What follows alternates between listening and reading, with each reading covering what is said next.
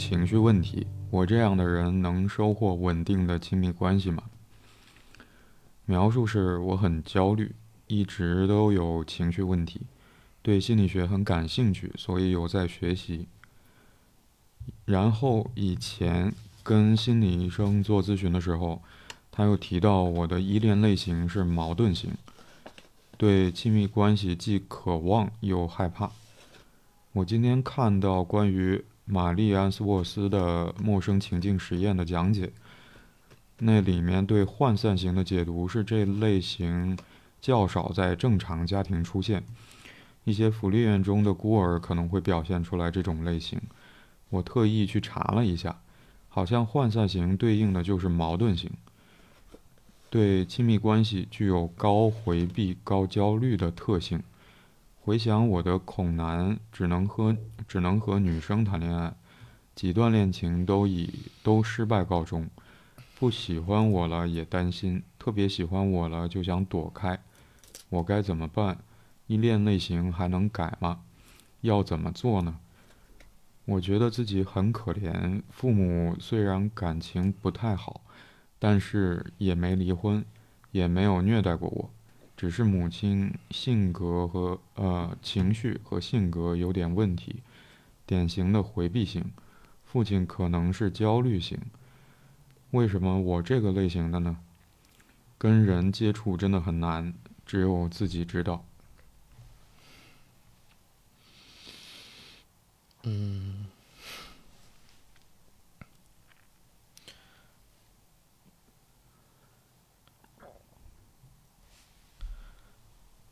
那个玛丽安斯沃斯的这个陌生情境实验，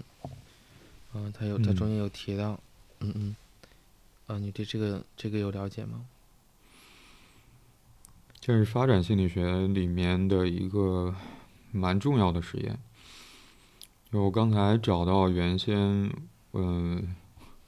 翻译却没有出版的，没有办法出版的一本书。嗯，里面提到这个部分，我可能需要补充一下吧。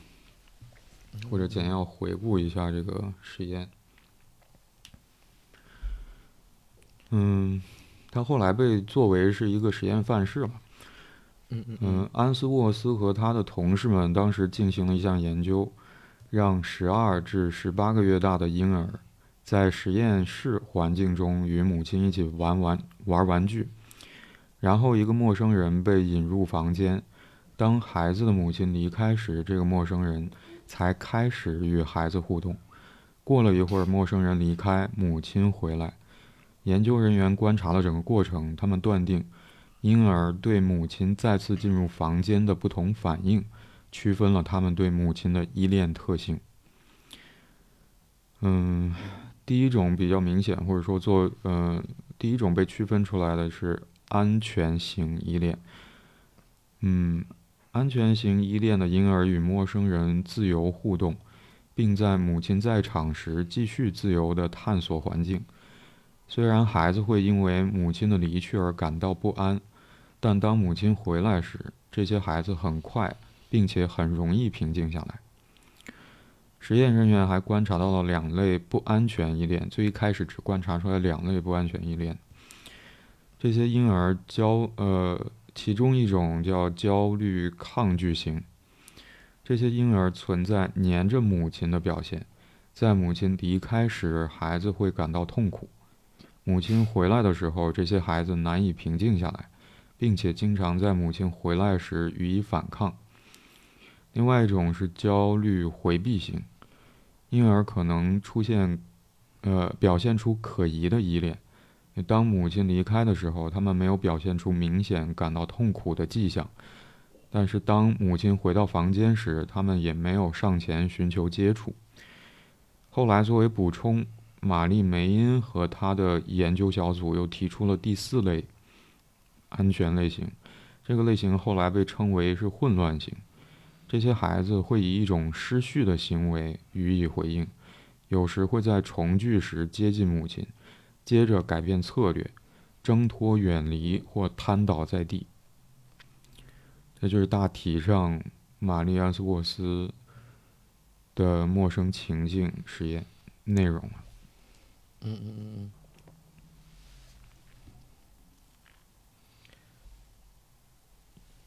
嗯，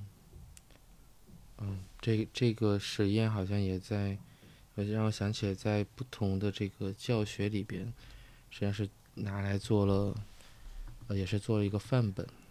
就是来进行不同样的一个解释。嗯。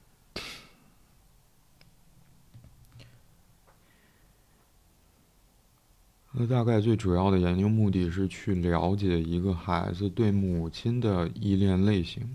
主要是对母亲的依恋类型。是的。后来这个实验，后来这个实验范型吧，实验范式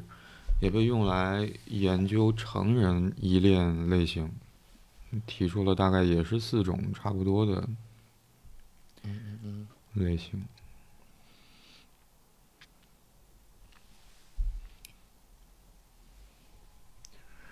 也就是说，好像无论是这个实验后来的发展，还是提问者在描述当中，包括他跟之前的咨询师在工作过程里面，好像提到依恋类型，我在想，或许都意味着一个。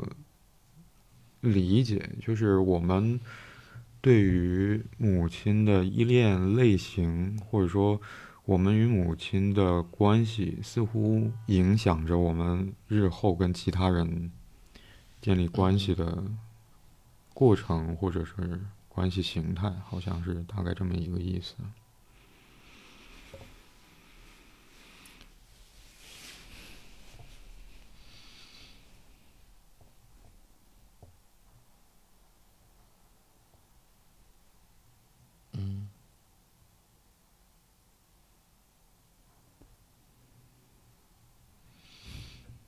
所以这里面出现了一个，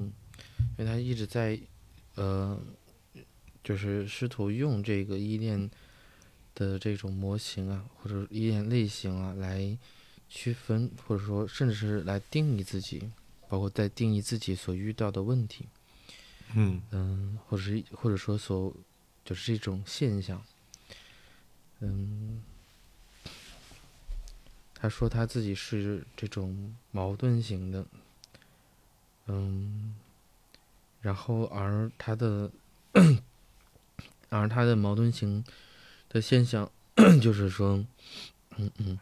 回想他的恐恐男，或者只能和女生谈恋爱，然后阶段恋情都失败了，嗯，就是不喜欢的他也担心，特别喜欢他的就就想总想躲开，然后好像没有办法。对对他而言的话，就是，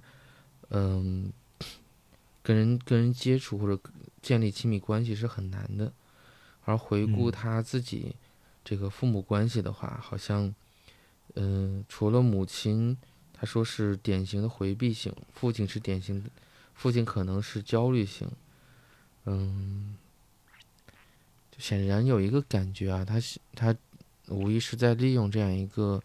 这样一个体系，再去理解他所遇到的情况，跟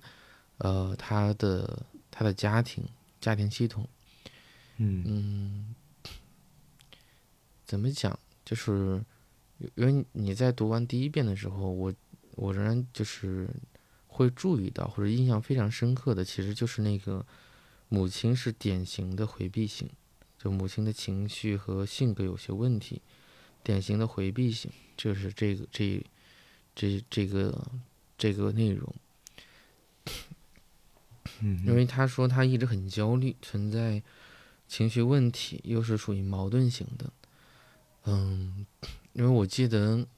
我记得在依恋理论里面有去强调，就是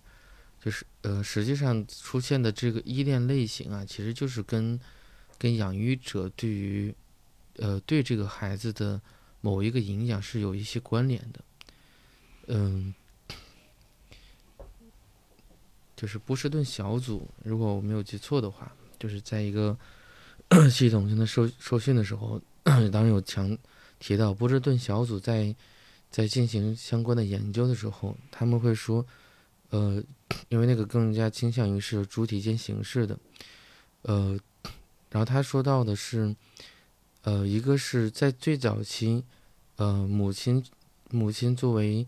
这样一个带领者，显然这个主体显然是会对孩子形成一个基础的，呃，你可以说依恋模式，也可以说他的客体关系模型，就是他是以这种这种形式被被对待的，然后也是他理解，呃，就所谓关系交互的这种这种方式，然后随后才逐步的发展到了他用运用这种方式跟外界形成互动。就有点像是在间接性的去模仿，一个是他被这么对待，一个是他利用这种方式，利用这种呃架构去呃或者说这种形式去呃无意识的跟外界进行交流。嗯，那个我因为我记得，当当一个当一个养育者是回避型的话，或者说他因为回避往往是。呃，他是有情感，但是容易让对方感觉不到一个明确的情感。那这个对于孩子而言的话，嗯，我通常会说，这这很有可能是一个灾难性的。原因是孩子是需要明确的情感反馈的，因为当有一个信号出去，呃，只有反馈才能印证，就是你的这个信号对于对方究竟。因为这才是个完整的，就究竟是一个什么样的、什么样的一个呃意义？当一个信号丢过去，就像我之前我们经常会说，就是往枯井里丢一个石头，如果半天没有声音，你是去还是留？就是你是在丢一块石头，还是说呃就就是呃你就可以怎么讲画一个句号？好像很难。嗯，那对于。在在这个亲密关系里边，在母亲这边更是如此。嗯，如果是一个相对来讲回避的母亲，孩子往往就可能就是容易陷入到一个自我、自我冲突或者自我矛盾，因为他们不清楚，嗯，由他主导的某一个行为或者情感究竟会对于，嗯，他最重要的这个母亲。产会产生什么样的一个反应，或是或者说什么样的一个作用？当这个部分是毛，就当这个部分是模糊的话，他就会很，他不会轻易的或主动的，因为一而再再而三的话，这种主动主动性显然就会，对呃，会被消耗掉的，以至于就他会很 想清楚，足够清楚，足够确定。甚至是要不停的去猜测，这个呃，就只有这样子才可以，就是诸如此类的这种定式，他可能才会进行相对的这种所谓的表达。但 那个就形成了，呃，自体心理学通常会说到的那个，就是理想化移情的那个现象，指的是将自己的需求放低，而不停的去试图去满足对方的需求。来约等同于满足自身的需求，就有点像 让让母亲给到这样一个反馈是他最主要的需求，而忘记了他真实的那个需求性的那一部分。所以，所以他他嗯有有有一个感觉，因为他描述到他的一个现实情况。啊，一个是恐男，另外一个是跟女生谈恋爱，好像几次都，呃，都失败告终，好像总是不顺利，嗯，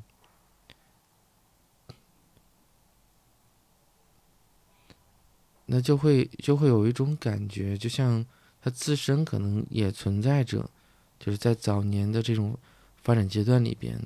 就是有点被。就是总是懵懵懂懂的，或者说总是在不停的猜测对方，嗯，或者说总会在，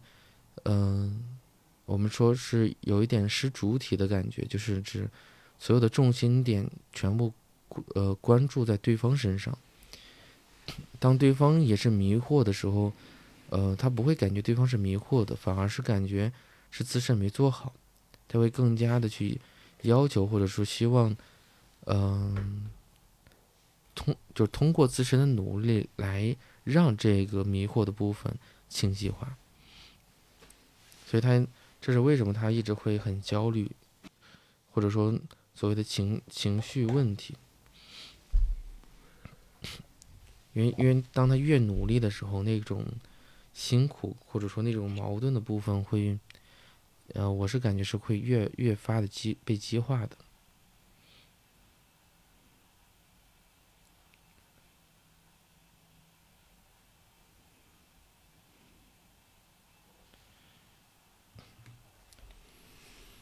当然，还有一点的话，就是他所说父亲是个焦虑型，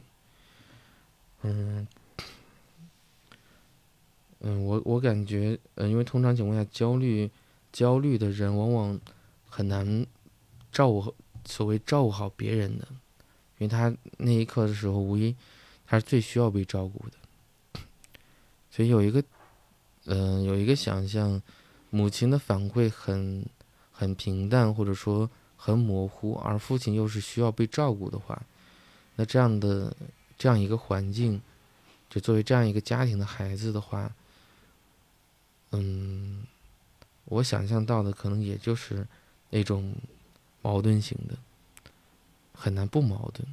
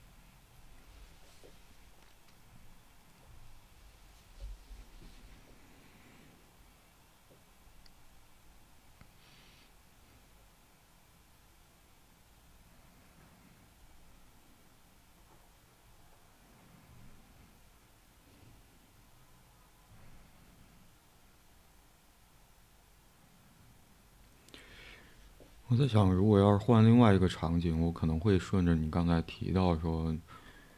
对于依恋类型不同种类的讨论，会继续谈下去。但我刚才在想，如果我要继续谈下去的话，意味着我们两个在做什么？嗯，因为一呃，我之所以会有这个考虑，是因为想到，一般来说。可能我们不会很轻易在咨询过程当中提出一个说法，你是哪一个类型的性格，或者说你的毛呃不太常见。我不知道对于提问者之前的咨询当中到底发生了什么，会出现这么一个说法，或者说会提到，嗯，在提问者作为来访者的时候，嗯。会提到这个词，但我想，嗯，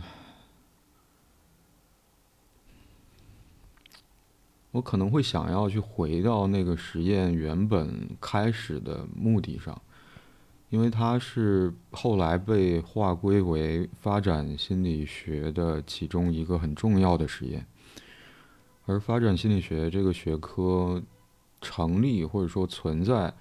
的目的在于说，希望可以通过研究去试图理解，在一个人心理或者说心智发展的过程当中会经历什么，有什么影响因素。嗯，在不同的年龄阶段的心理健康发展方面，我们可以关注什么，或者说我们应该去遇到什么样的情情况。要怎么去应对，可以帮助从婴儿到老年这个全程的发展过程。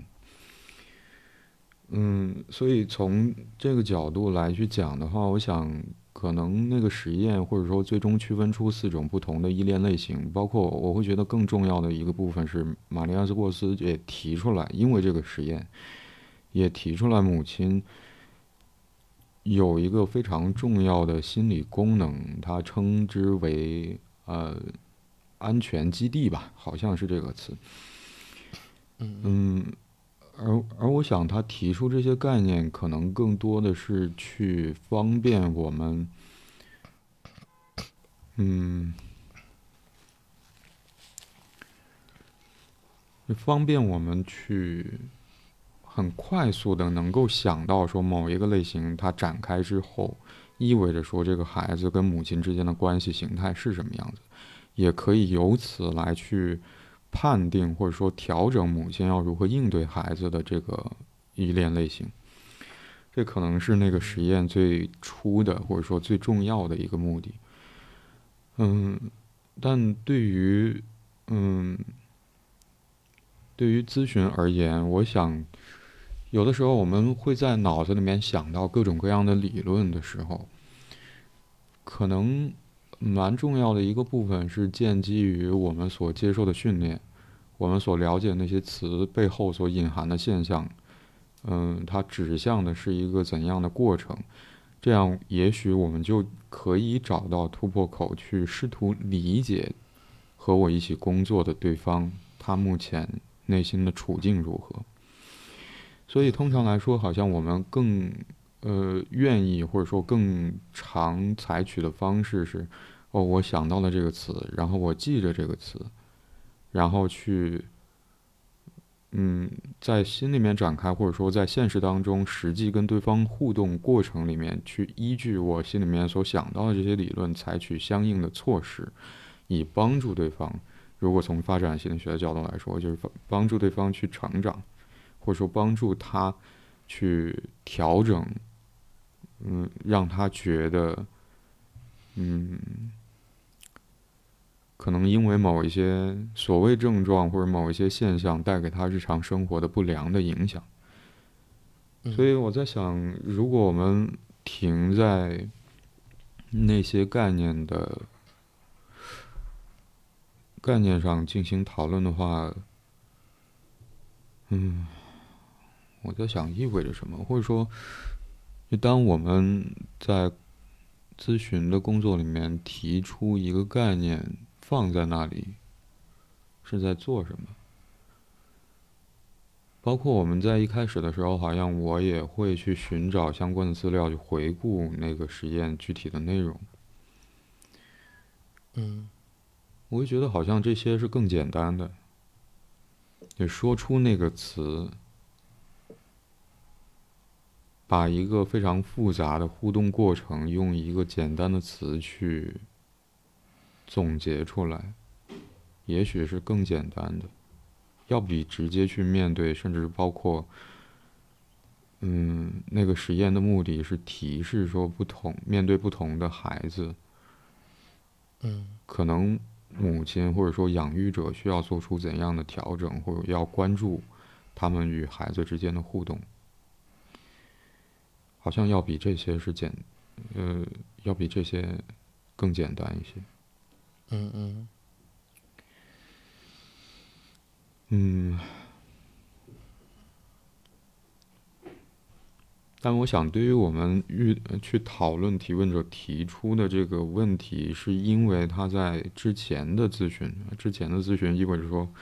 我们不知道现在还是不是在持续了，但起码因为这个问题，好像提问者会想要去查一些资料，去了解自己。在关系当中的状况，包括去试图理解自己在亲密关系当中的互动与对方的关系形态，这些思考才使得提问者提出这么这么一个问题，才有了我们今天这个讨论。所以，我想对于提问者而言，这个词还是有一些重要意义的。嗯，但我可能刚才会有一点点，嗯。也许是有一点点担心，如果我们停在对于那些词的理解跟讨论当中的话，有没有可能其实就离这个提问者距离蛮远了？因为你刚才好像也提到说，再回到他的描述当中，其实对于自己，就提问者对于自己的描述其实并不多。前面很将将近一半的内容是关于他从之前的咨询当中听到的那个词。嗯嗯。嗯。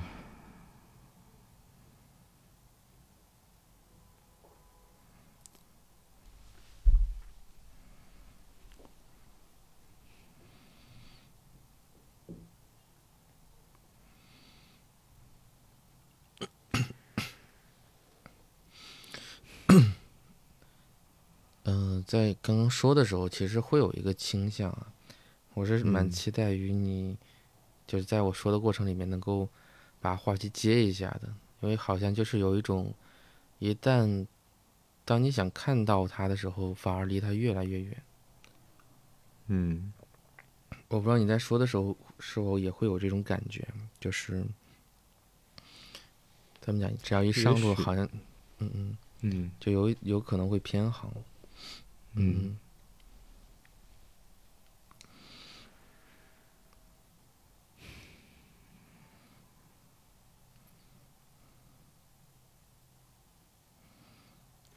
所以我不知道有没有可能，提问者用以前跟心理医生做咨询的时候，他用以前也会引发我疑惑，说现在是不是已经停止了？那停止的原因有没有？我可能也会有一些想象，嗯，就是，嗯，就像你刚刚所说到的，在咨询里边，我们其实会，呃，特别几乎，呃，一个是谨慎，一个是克制，几乎不会用术语，嗯嗯，就任何的术语的，就起初的目的是为了在交流里边，怎么讲？因为因为有些有些术语的定义是固定的，然后它是它就有点像在说明一个现象，嗯，所以这只是为了更好的去交流，然后在咨询里面，嗯，这种这种感觉是要规避掉的，因为，嗯，来就是当咨询师说这样一个话，来访究竟是怎么样理解，实际上有点被模糊化了，就是咨询其实是要把这个部分说明白的，说完整的。嗯，就如果打暗号，其实反而有点在营造着一种，其实是一种依赖的感觉。嗯嗯，有一个体会啊，就是这个这个提问者，无论是在在学习，在用呃所谓的术语，或者说来，甚至是对他原生家庭，对他所遭遇到的一些。现象进行分析，包括刚刚我们俩在做的那些事情，其实都有一种体会，嗯，好像就是在找，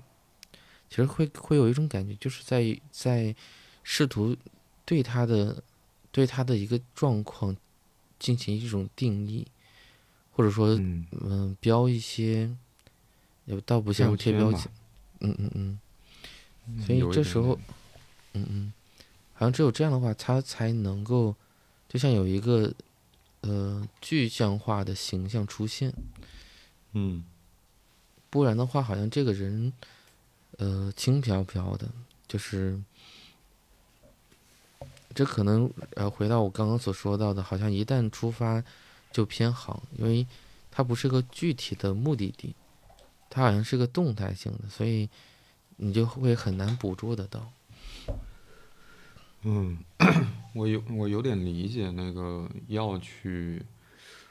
提出一个依恋类型放在那里的那个原因啊，也许也许这可能也是我的想象。就提问者在题目里面那句话当中，他第一句就提到一直有情绪问题。嗯嗯嗯嗯。当然，好像看上去这个问题是落在了我这样的人能收获稳定的亲密关系吗？嗯，好像指向的是，就是关系形态，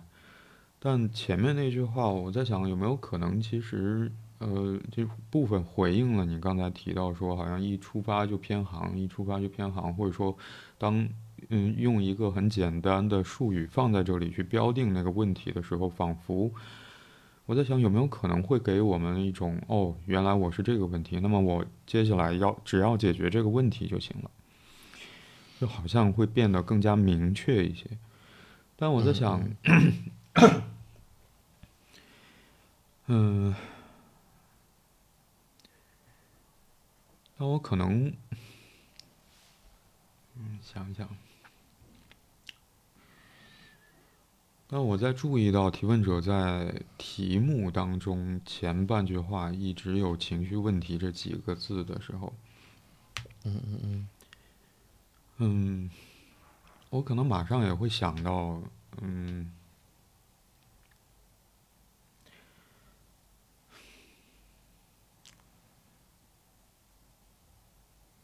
要怎么应对？要怎么应对，或者说，呃，在这个问题之下，或者在，就对于我而言，好像有情绪问题和亲密关系的稳定性之间，某种程度上有非常高的相关性的。但我可能刚才我想要说的是，在我看到提问者在题目当中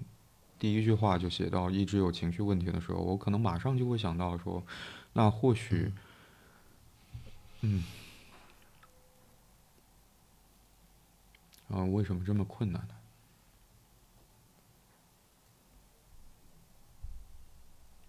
也许最直接的应对是要去，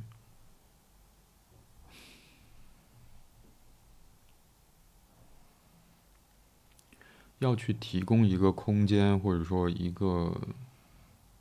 容器，去涵容所谓提问者注意到的那个情绪问题。这好像也很简单，但问题是，如果要实际来去提供这样的空间跟所谓含容情绪的容器的话，那意味着在每一次和提问者的互动当中，可能都需要去识别提问者当下的感受、情绪，并且试图理解这些情绪。嗯嗯，这其实是一个非常漫长，或者说非常复杂。的过程，嗯嗯，是的。所以我在想，如果要以依恋类型来去指称说提问者，呃，在亲密关系当中他所注意到的困难或者问题，包括也联系到提问者，呃，自觉一直有情绪问题的这个部分的话。嗯，嗯嗯，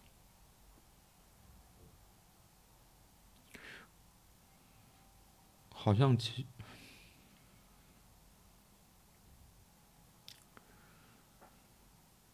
就在感受上，或许会让人觉得轻松一些。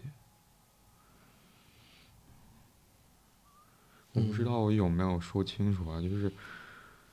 嗯。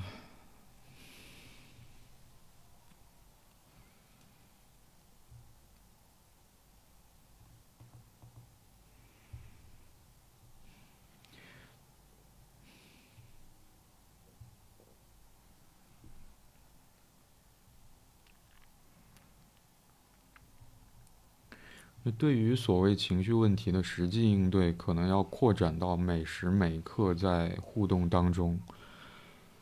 去承受那个情绪。这好像也是我们，嗯，无论是特别节目还是每一次的讨论里面，我可能多少都会提到的这个部分。嗯嗯，它是非常。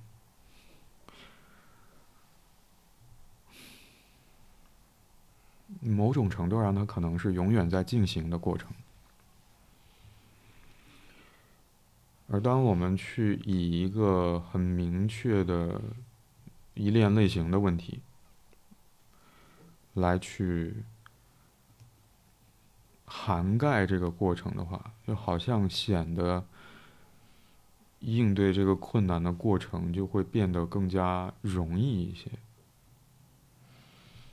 似乎我们只需要去改变这个依恋类型就可以了。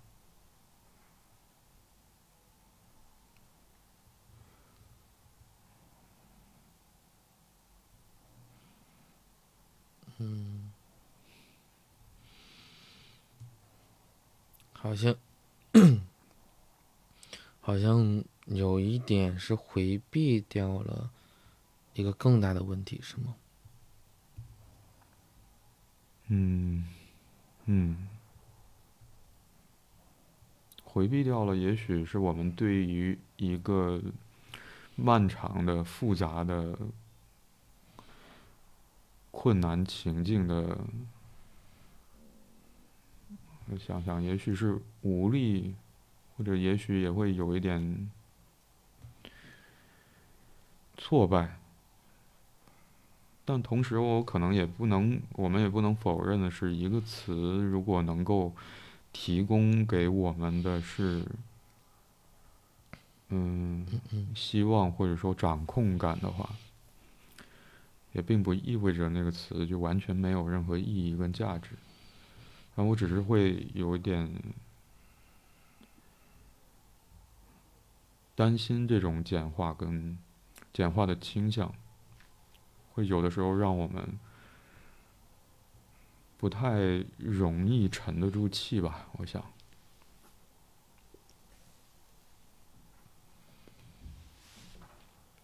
嗯嗯嗯。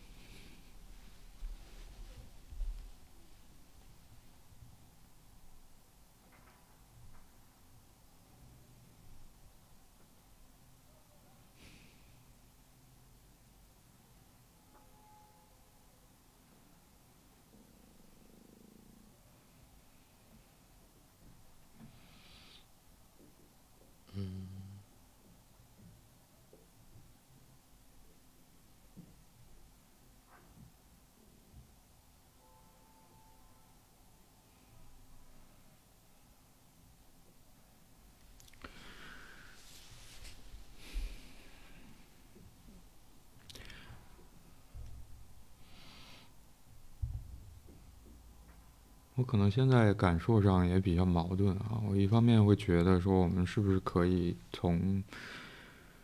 嗯，提问者在描述的后半段开始，对自己有更多的观察的内容，这里开始，还是说，还能不能有多一点的花花再多一点点的时间去谈论上面提问者所提到的那个陌生情境实验相关的内容？嗯，我们刚才其实，在回顾那个实验的时候，我我我好像也提到那个安全基地，或者说，那就是安全基地吧。嗯嗯嗯，我会觉得，也许这“安全基地”这四个字会更重要一些，要比。当然，我们去试图理解或者说了解自己在关系当中那个处境，包括呃依恋类型，当然也很重要。但嗯，但作为照顾者或者说呃同处于同一段关系的另外一方而言，我在想，唉。嗯，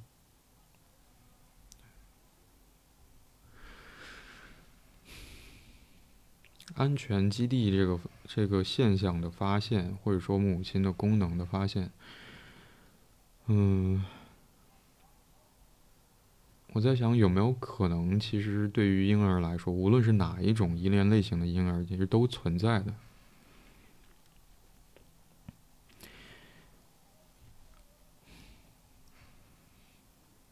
嗯是的。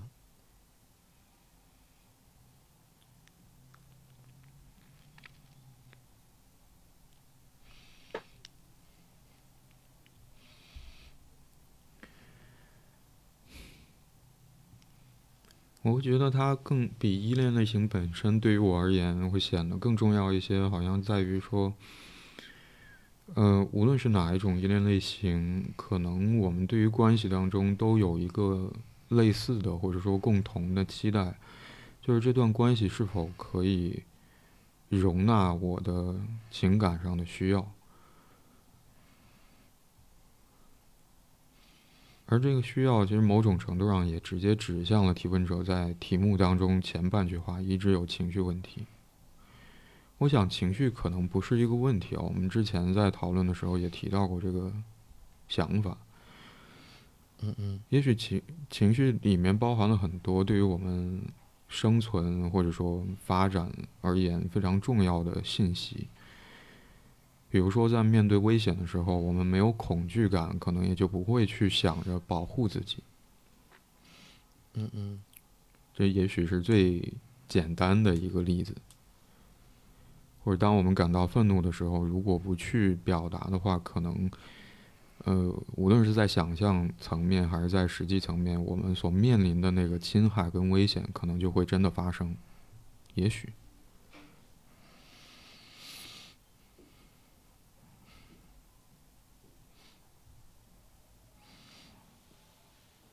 所以，也许情绪不是一个问题，而是说，嗯，我们能否，就像安斯，嗯，安斯沃斯最后提出说，母亲或许具有在母婴关系当中具有安全基地这样一个作用。嗯，我在想，也许他所指向的也是。在这段关系当中，我们是否可以得到情绪上的缓解、安抚，或者由此来去理解我们自己的处境？嗯。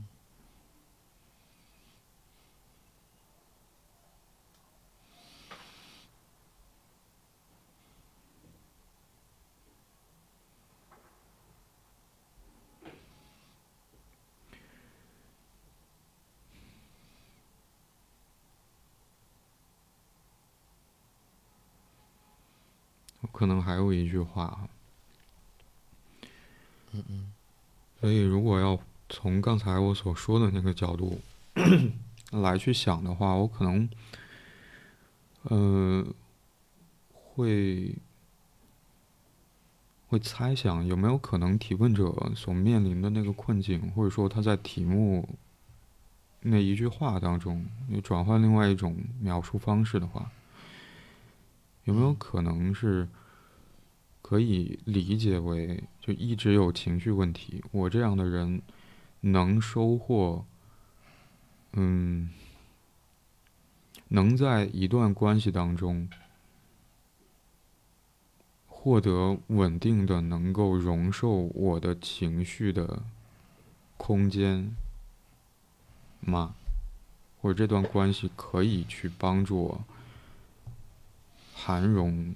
一直以来我所有的那些情绪吗？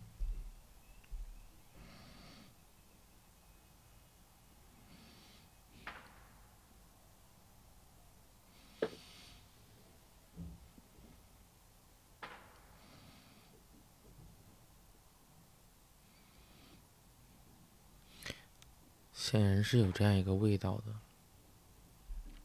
嗯。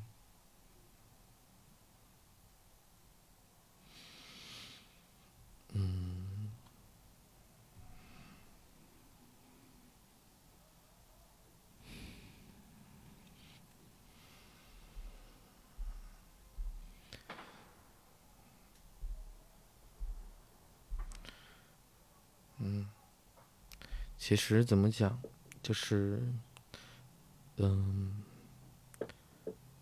我记得，我记得，我呃，应该是在就二零二二年的某一个活动里边，有人在问，就是关于这个依恋理论呢，它对于临床的就是指导意义究竟是什么？就是嗯。就分，就像刚刚你也有提到过，就是呃，就如果说就算你发现了，比如说它是一个依恋型，呃，依依恋类型啊，比如矛盾型的或者回避型的，这究竟能做什么？其实我我认为可能，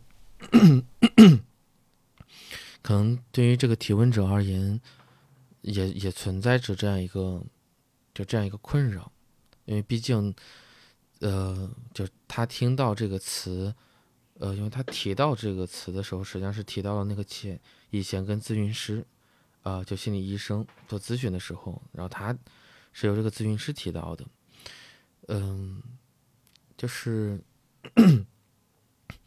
因因为很多人学过或者看过相关的书籍之后，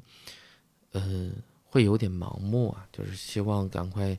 一个是给自己、给给周围的人，甚至是给他给他工作的来访者，然后完成某一个，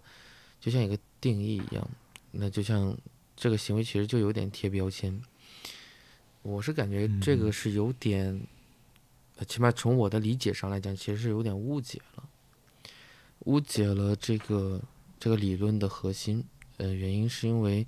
它显然不是为了让你贴标签，因为贴标签不是它其实没有临床，就就是所谓临床核心意义的，而是在于就是它相当于是有点像是规划了或者分裂了这这这么几个类型，因为这是临床的一些现象，就像嗯呃安斯沃斯他。他做这个实验的话，也只是为了发现这么一个这么一个临床现象。嗯呃，目的的话是告诉你这一类的人，他们呃会就是怎么讲，就是会有这样一个呃无意识的一个经验，就是当他遇到了一个呃或者比如说在亲密关系里边，包括因为陌生情境实验里边也是有着一个有着一个变量的，就来自于那个陌生人。包括他跟母亲之间的那个，呃，短暂的分离，然后以至于导致了这个婴儿的这个不同的反应。嗯，实际上这个里面就是在，其实只是要告诉你，这样一个人他面对这种特定性的刺激的时候，他会出现这个无意识的一种变化，呃，情绪上的或者说反应上的，嗯，只是为了让你能能够去明白，由这个部分来引入到。就是他们，就是比如说早年的关系互动上，他的养育过程上，或者说他可能经历过了什么样的什么样的一个过程，呃，或者长期处在一个什么样的位置里边，嗯，就是目的是为了让你更加的理解你面前这个人，而不是说贴完标签，就像，呃，因为因为贴标签往往会让我想到流水线啊。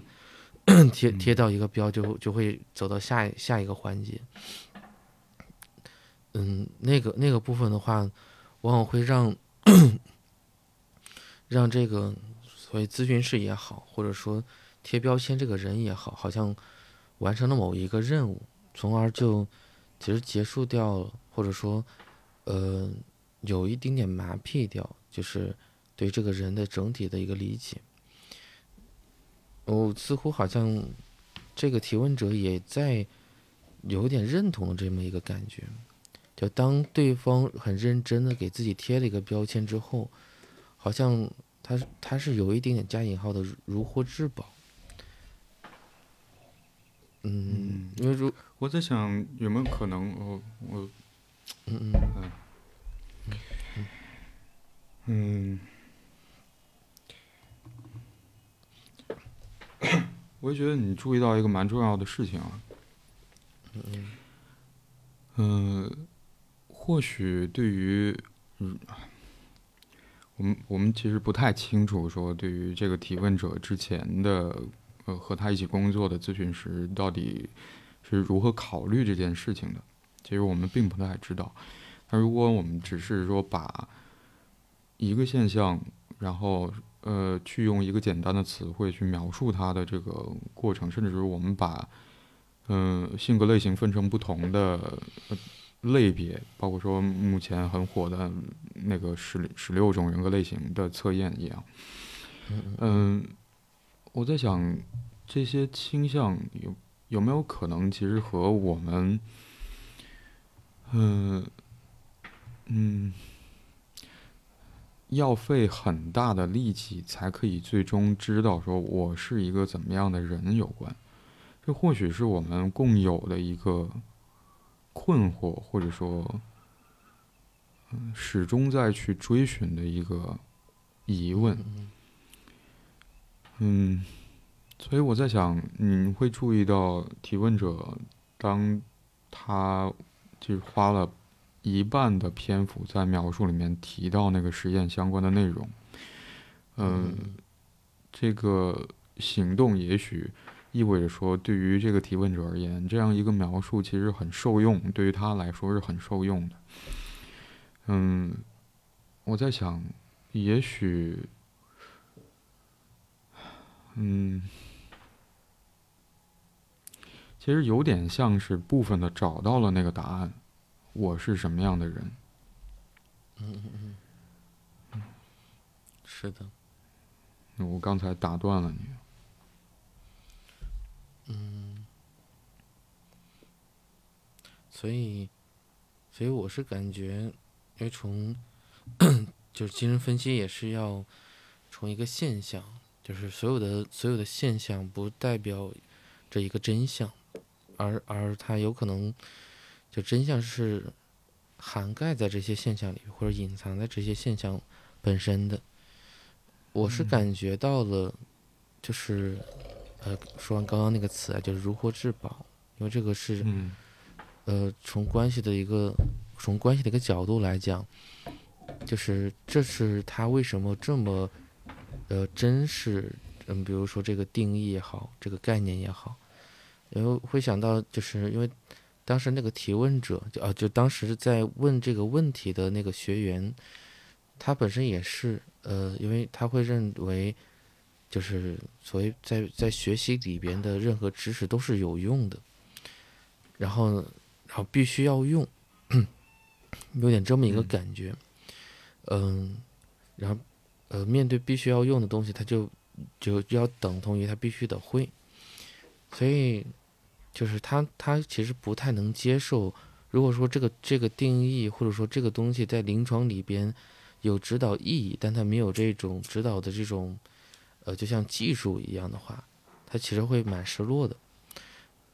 我所以我在想象啊，就是这个提问者似乎可能也陷入到这样一个位置里边，指的是当他当咨询师给了他这么一个，呃，就是就像就是似乎在定义这个很认真在定义这个提问者的时候，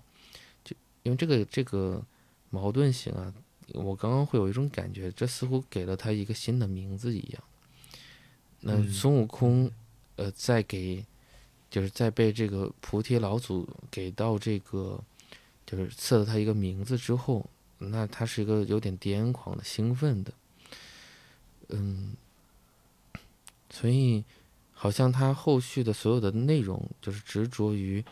呃，关于这个依恋的类型的研究也好，然后或者说对于这个部分的一个思考也也好，好像。都是都源自于，其实是这个咨询师，呃，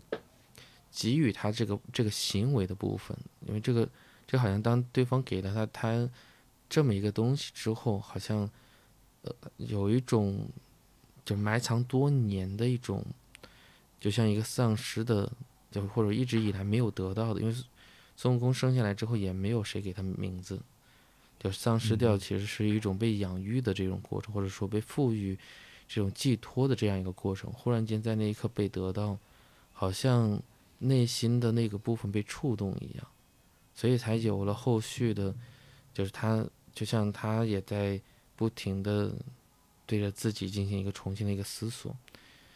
有有那么一有那么一个这么一个感觉在，嗯哼，嗯嗯嗯。但你刚才说的这一段内容，会让我想起命名这个过程。或者说命名这件事，当然我们需要，其实是需要对于呃未知的事情，嗯，给他一个名字，或者说予以名称、命名，做这么一件事情，这样或许就可以帮助我们把原先未知的那个部分，或者说不确定的那个部分，变成可确定的，或者说可理解的。其实我会觉得，对于情绪的处理，或者说对于情绪的涵容过程本身，也包含这个内容。嗯，我在想，嗯，怎么讲呢？我可能刚才在听你说那一段话的时候，脑呃，我眼睛一直在盯着，呃，描述当中的一句话去看，说我该怎么办？依恋类型还能改吗？要怎么做呢？嗯，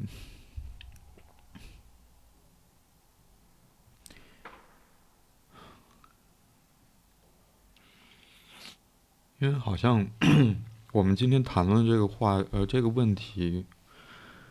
似乎是始于安斯沃斯的这个研究，或者说里面很大一部分都跟这个部分有关，都和这个研究实验有关。然后我可能还会还是会想要回到那个实验当中去。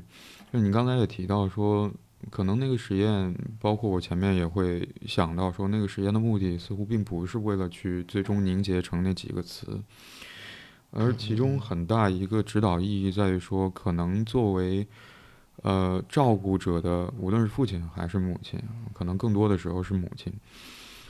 嗯，作为安全基地这样一个位置，能否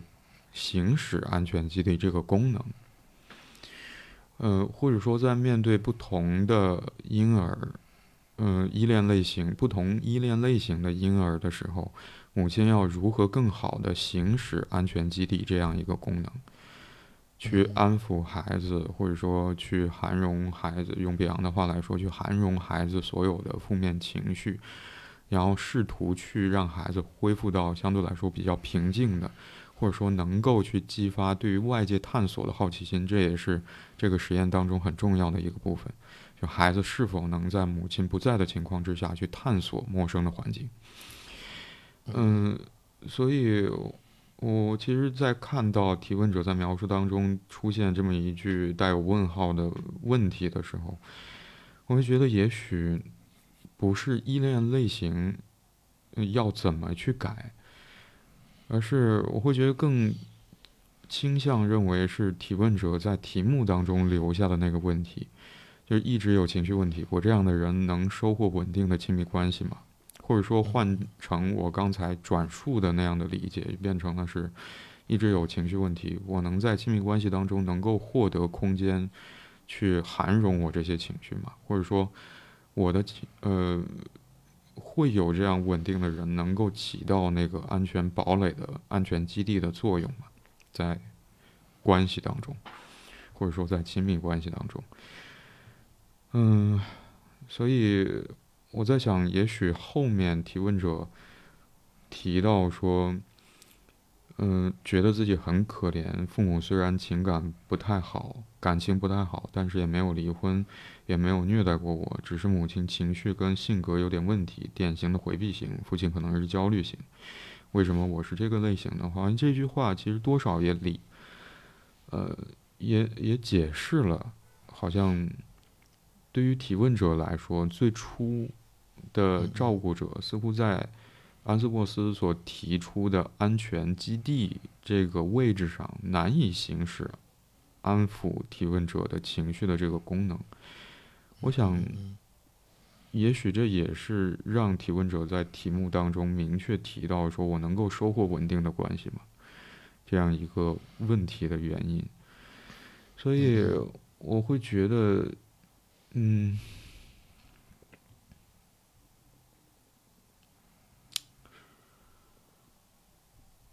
嗯，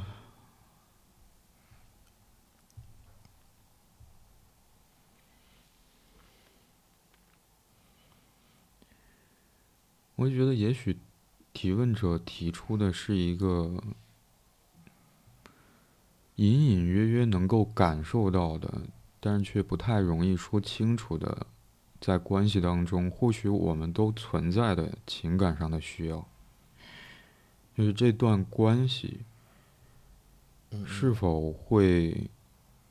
关注到我的依恋类型，来去做出一些调整？来帮助我，嗯，获得所谓安全感也好，还是帮助我去承受我一个人或许承受不来的那些情绪压力。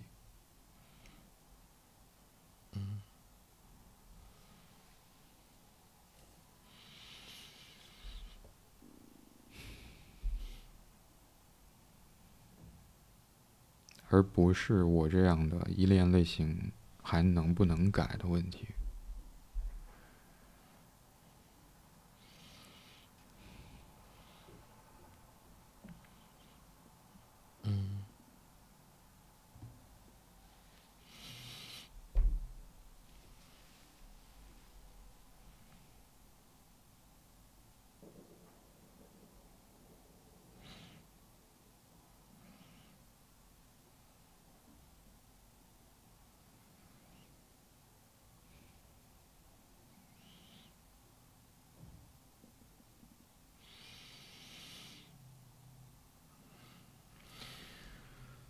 所以好像就像提问者在最后一句话总结的，就跟人接触真的很难，只有自己知道。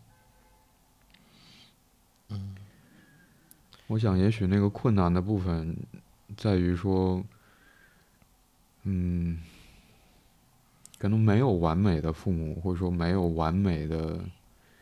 安全基地。或许我们在。自己个人发展的过程当中，可能或多或少会因为父母的局限或者说极限，嗯嗯嗯，会有一些一直到我们成为长大之后，仍然会在心里面一直存有的那些情感需要，没有被满足的情感需要。或许这些情感需要，嗯，会被我们放在亲密关系当中。我们也许会因此而期待说，这样一段关系能否有机会去满足我们原先未被满足过的那些情感需要，无论是安抚情绪，或者是其他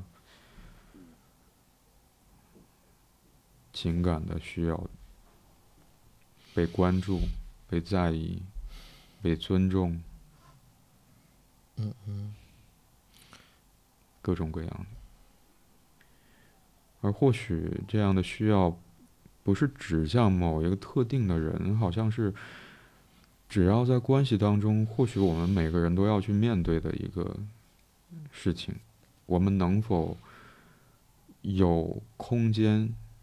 去提供给对方，表达他原先没能获得满足的那些需要，去试图在一定程度上，在我们能力范围之内提供适当的满足。而对于对方来说，好像也是如此。嗯，是的。嗯，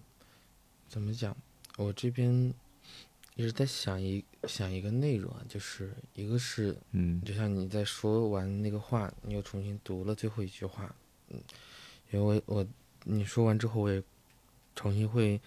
把注意力放到最后一一句话上，就跟人接触很难，然后只有自己知道。但这个难，就他之所以他很大部分的难是来自于，就是那种担忧，一个潜，就是好像没有这个含容的这样一个，嗯，这样一个环境或者这样这么一个人，那必然就会非常难。这我相信这种难的，它不只是某一个个别个体的难。我相信这可能是很多人都，就是或多或少遇到过的难。嗯，但与此同时的话，因为你在说的时候，我会想到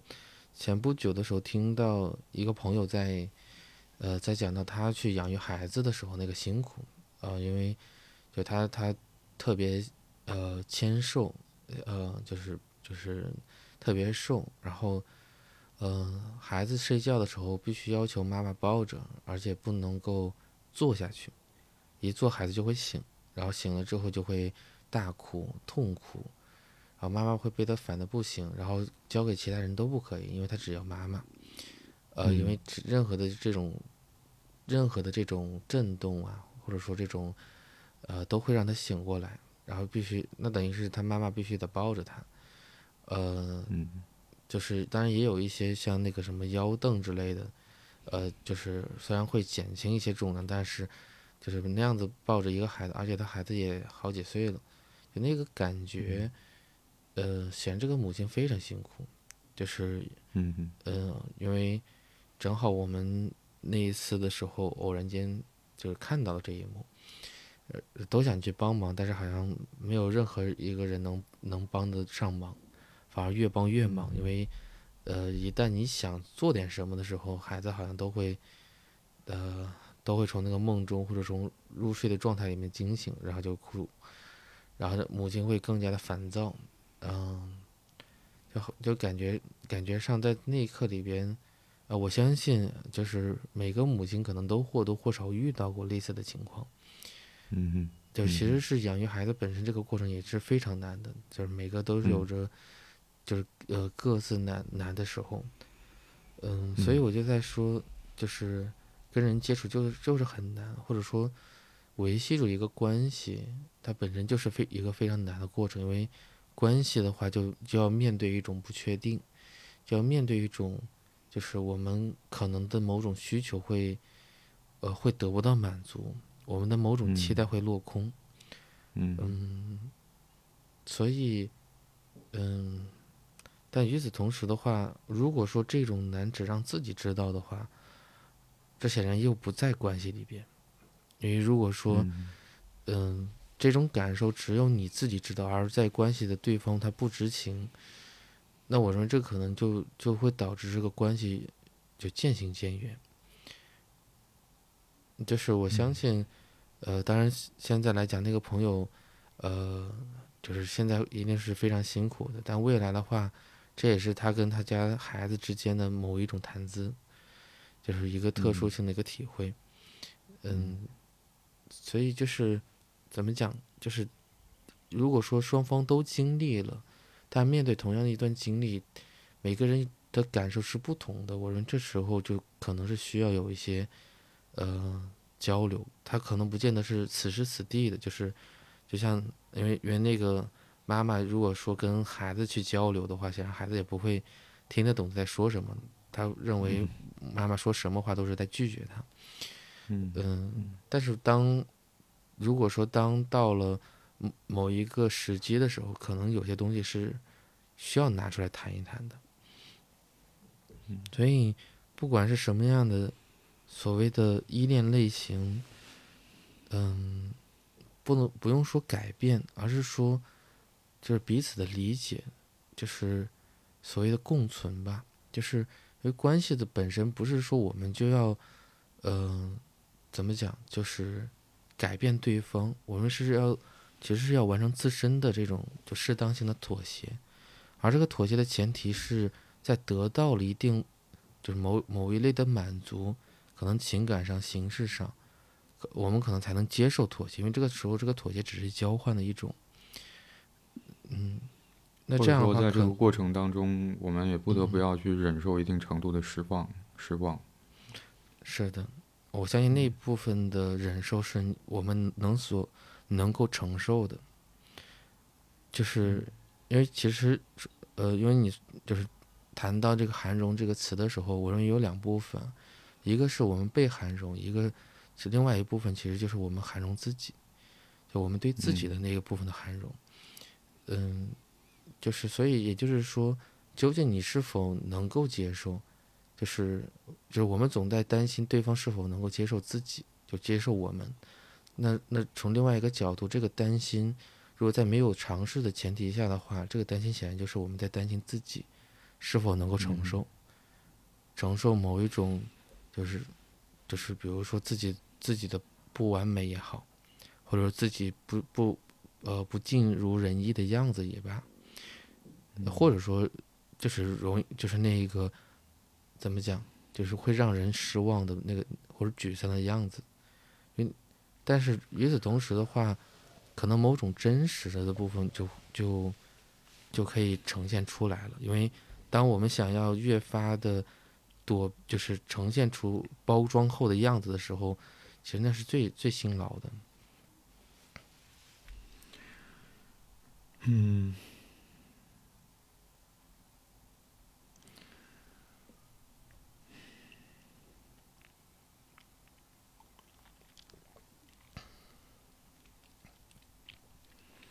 也许最后我想回应一点的，嗯，地方是，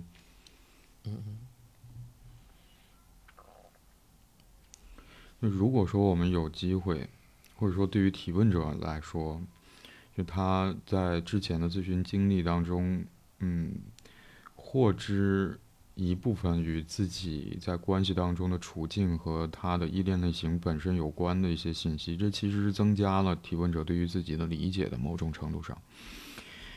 嗯，就是如果说我们有机会去获得对于自己的理解，或许接下来我们可以去尝试做的事情是，呃，带着对自己的理解去观察我们在日常生活当中。遇到呃具体的事情的时候，有没有可能在某一刹那，我们对于事情所做的回应里面，包含了我们嗯已知的对自己的理解？嗯或者说，也许我们可以去试图观察，嗯，我们已经得到的有关自己是什么样子的人的理解，是如何影响我们在日常生活当中与其他人互动的？也许我们就有机会，起码在在关系当中看到自己吧。嗯，我想那也是真实的一部分。是的。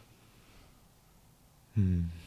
或许我对于今天我们讨论的问题没有更多想说的了。嗯，我这边也是。